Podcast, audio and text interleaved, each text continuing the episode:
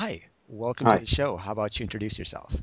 Uh, my name is Bennett Foddy. Uh, I'm a philosopher at Oxford University, and I wrote the games uh, QWOP, GIRP, and Pole Riders.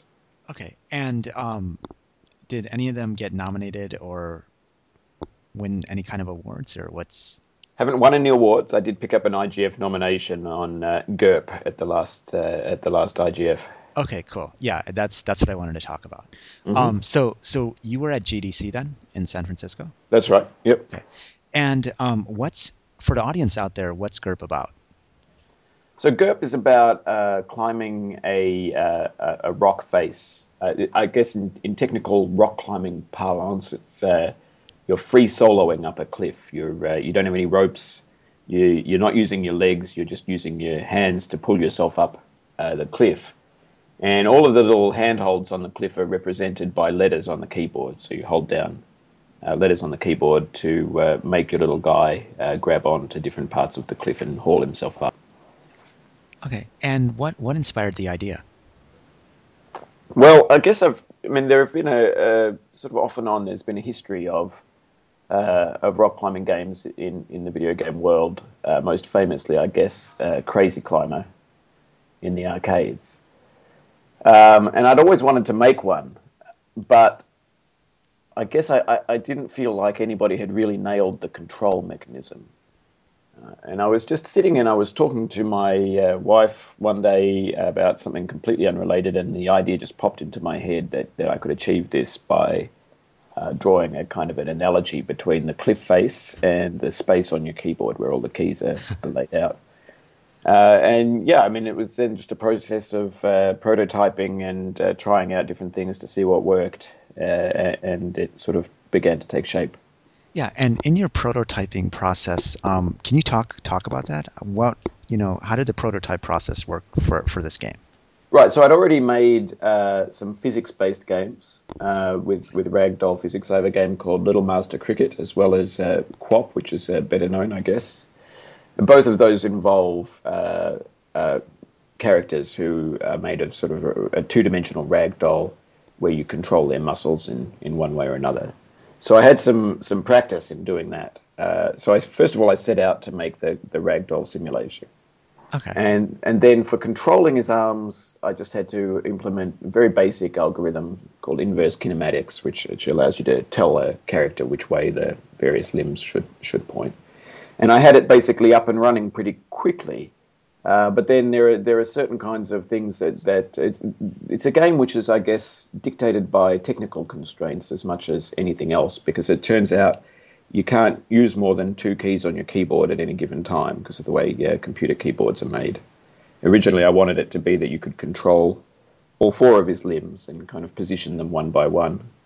Um, but I had to I had to change it to just hands only as a as a limitation of the keyboard, and that's basically how I got to the design of GIRP. Okay. And um, when you were te- when you were doing these prototypes, did you run it by any people? Were you getting any feedback from your wife or anyone else about certain Yeah, we- tweaks that would work? Uh, In the indie games community, there's extremely uh, lively uh, and supportive group of, of, of people for who love to give feedback and advice. And uh, there's a number of different forums, and there's Twitter, and there is uh, Skype. Um, it's been an amazing resource, actually. And I think what's what this is one of the things that's really fueling the uh, resurgence of solo and small team developers is that there is this giant resource for, for testing because it's I mean that's the main thing that makes uh, solo development hard. We we have all these wonderful tools now that allow you to put a get, put a game together on your own, but getting testers is not so easy. And Uh, what but was the internet makes it possible, I, I, I guess. yeah? And what was the response then from the testers when you were showing to showing it to them? Um, you know what what feedback, uh, what changes did they suggest? Uh, well, I'm not a very good programmer, and I think the, the first thing that I got out of that process was they actually encouraged me to fix the bugs, of which there were very, very, very many. Okay. Uh, I, I tend to be a little uh, lazy with these things, and if it wasn't for people pushing me to add a certain amount of polish, uh, you know, so so I, I you know I, I said before that one of the things was that the keyboard doesn't work well if you have to hold down more than two keys. Yeah. And what that means is it just doesn't always process your input. And I was you know, in my lazy way, I was prepared to just let that slide.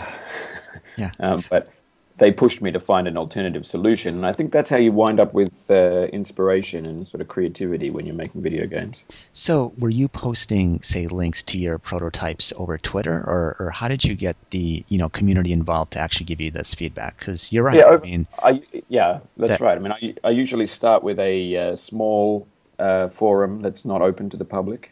okay, Um, in the past, I've also uh, used uh, public forums as well. Um, I, I, I, it's funny, isn't it? I think when you uh, do a uh, any kind of creative uh, project, you don't want to give too much away to too many people. Uh, there's there's a sense in which your your motivation and your energy depends on having some secrets left in reserve, something to reveal to Oh, really? your to your customers and also to your to your colleagues. okay. Um, so I, I like to be able to do it in a sort of a private way. Uh, and thankfully, there's a few different uh, sort of design email lists and forums that are, that now make that possible. So even when you're sharing it then with people preliminary, you still try to maybe hold a few things back because it gives you energy. Can you explain more about that? Yeah, I, I- I, I guess it's difficult to put my finger on exactly why this is, and it's not exactly the same for all people and all projects. Some Sure. people love to have a, a, a development log that everybody can see, and they post every single thing that they do on there, and it's it, that, that's motivating for them. Uh, for me, what's motivating is sort of looking ahead to the time when I can reveal what I've been doing to people. I like I like seeing their fresh reactions. Okay. And I think the more I tell people about stuff before I'm ready to put it out, uh, the the less you know, the less of a reaction there will be. Yeah. Uh, you know, there's a, it's, it's a nice to give people a, a complete creative product that they can then kind of um, digest as a unit. Okay. And you know, once you finished, what what inspired you to submit to IGF? so I had a bunch of people encouraging me to, and it was really just uh, speculative because it's a it's a very uh, small uh, web game. It's not the kind of thing that usually gets nominated for the IGF, I guess. Um, but you know, I just uh, you know I thought it would be fun uh, to be able to go and meet everybody, and I couldn't really justify uh, taking time off from my day job unless I had uh, some reason to be there. and um, you know, once you got nominated, uh, what's what's been the response? What's been the feedback? And I guess what's been um, yeah the experience you've had now meeting other developers as they come to know you from your IGF nomination. It's been really fun. I mean, one of the things I didn't realize was that uh, I had uh, pre-existing fans in AAA studios. Um, I heard from uh, Maxis, for example, that they have a, a weekly uh, uh, Office video game league, and they've been playing my games. and I heard from people uh, at Naughty Dog and at Epic and so on, and, and, and you know it was it was nice to realise that that people in the in that part of the I guess the other end of the video game world uh, are paying attention to what goes on in my end. And you know, so do you primarily then focus on small web games? Are, are there any specific types of genres that you enjoy making? I, I guess I've most focused on, on making games with a sort of a sport inspiration or aspect to it. Okay, and so do the sports lend lend itself to physics? I mean, are you primarily Yes. focused on the physics, or are there some mini games that you've made that have no physics and it's just a side scroller or something else like that? Yeah, that? I made I made a game that was a, that's a two player pole vault battle. It's not really a sport. Yeah. Um, it's it's it's more of a kind of a crazy battle uh, that's called Pole Riders. I've made a game, a puzzle game called Evacuation that was about uh, saving uh, spacemen on a on a spaceship. Um, so you know, I'm not I'm not wedded to the sporting thing. It's not like I'm. In fact, I don't even really play sports. I'm not like a crazy sports person. But I, you know, I've often thought that um, you know one of the things you, you get a lot for free when you make games about sport. You get you first of all you get a subject that people are interested in. Yeah. Uh, you get a set of rules that people already know, um, and you get a sort of a set of, of visuals that people can comprehend. And so it makes it easier to communicate the gameplay to people if you harness sport. And um, when you when you make these web games, do you primarily release them just on your site, or do you also try to put them on all these Flash portals and stuff like that? I think to begin with, I did uh, go to Flash portals, um, but now I just publish on my own site. I started to think, why would I be paying money to a middleman? The deal is actually quite poor on most uh, uh, Flash sites. Um, you know, this is not a criticism of people who are running those sites. I think they have settled on a particular business model. But I think a lot of uh, people who make games with a sort of a mass appeal could do better if they self-published.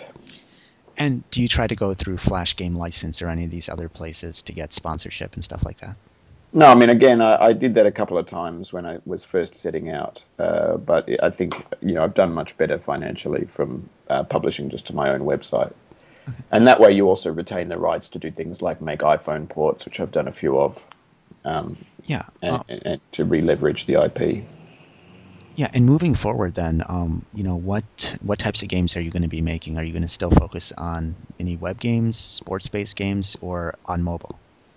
I love web. I love making web games, partly because it's you know you, you can supply them for free and still yeah. make money off of it. Uh, I like the idea that you know I was a kid once. I didn't have a credit card. It was very hard to get games uh, back in the in the 80s when I was quite young. Uh, I was desperate to play video games, couldn't uh, afford them a lot of the time. And now I think what kids of that age go online and they've got these enormous numbers of web games they can play. I, I love that. Um, so I, I, will keep doing that as long as I can. I guess in the in the long run, Flash is obviously going to go away, uh, and we'll be looking to alternatives to replace it.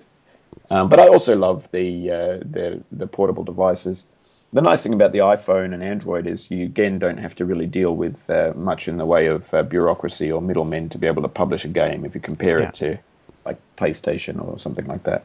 And and you can make it free there and also have ads there too. So exactly, exactly. So, so it's the same benefit in many ways. So is your preference then for web games or for portable now? Like, is it? I think what I really like about web games as well is there's the immediacy. Uh, you know, as a kind of a creative person, what I like is I finish it, I feel like people are ready to see it, and then it's online in five minutes. And then if I decide I need to make a change, I can make a change in five minutes. I don't need to ask anybody's permission. So there's a freedom there that I just love. Uh, and it, I've done better financially out of my web games than out of my uh, other games as well. And what would you say then? Um, you know, is the goal moving forward in terms of game design? Um, I mean, like, how how has your game design understanding or your understanding of you know game development changed since you since you released your first game, moving up to your to your latest game? So the first game I put out was called Too Many Ninjas, and at that stage I was really just sort of barely understanding how to make a game. Um, I, you know, was following tutorials, and basically I didn't know how to program, I didn't know how to do the art or anything like that, and I was really learning as I went. So that was a process of discovery, and I start. I, I guess you know that's still the, the, the big part of the process for me. But as time goes on, I start to feel a little bit more of a sense of uh, mastery, and I guess the uh, the, the types, the, the, the scope of my projects can get a bit more adventurous. It can get a bit more. Um, I can try more experimental things because I have the confidence to to think that I can pull them off now. And are you still focused on solo development, or are you looking to also maybe do it in a small team? Yeah, I'm, I'm collaborating on one game at the moment. Uh, I, I do think that uh, when you move beyond two or three people making games, there is something of real importance that's lost. Certain amount of uh, nimble agility, I guess, the ability to change creative tra- uh, track quite late in the in the process. So, so that's something that I think is super important. M- most of the best games, in my view, have been made by very small teams. And you know, since Too Many Ninjas, can you talk about how you've you know expanded or used the internet to get testers and feedback? I mean, has has your feedback system that you've used to refine and polish your games been the same since Too Many Ninjas, or have you uh, changed changed certain methodologies to make it more? I think one of the one of the things that really brought me in to thinking that I could do this was the uh, supportive community on uh, TigSource uh, back back when I put out Too Many Ninjas, and that that was my uh, that was I was really relying on that community uh, for a while. Um, but yeah, as, as, I say, I mean, there, there's a lot has changed since then, um, and many of the people who were there have moved on. Um, and there are many new services now. And I think one of the things that's really replaced those sort of forum based systems is Twitter, which has been incredibly crucial for uh, indie game developers. Yeah. And do you aim to make a game every few months, or what's what's the timeline for development of most of these games? Since, well, I have a day job mentioned you, the, that you have a yeah, university, right? So I, I, I you know, I, am not under pressure to make a game um, on a particular timeline. So what I do is I wait until I have an idea that I think that would be fun and interesting to to, to do. Um, now that can be every month. It can be every six months. I do spend a lot of my spare time thinking about games just because I've always loved them. Okay.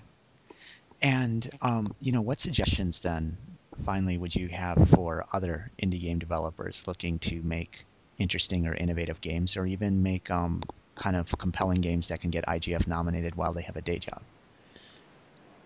Well, I think focus on doing something different from what everybody else is doing. If you want to uh, uh, make games as a as a hobby that people are interested in and that will have an impact, you're not going to have time to make the most polished, the most impressive 2D platforming game, or the most polished first person shooter. So you're better off trying to escape from established genres. Uh, I think it's fine. There are a lot of great tutorials on the internet teaching you how to make games. Fine to follow those at first, but once you get to making your own games, you need to branch out.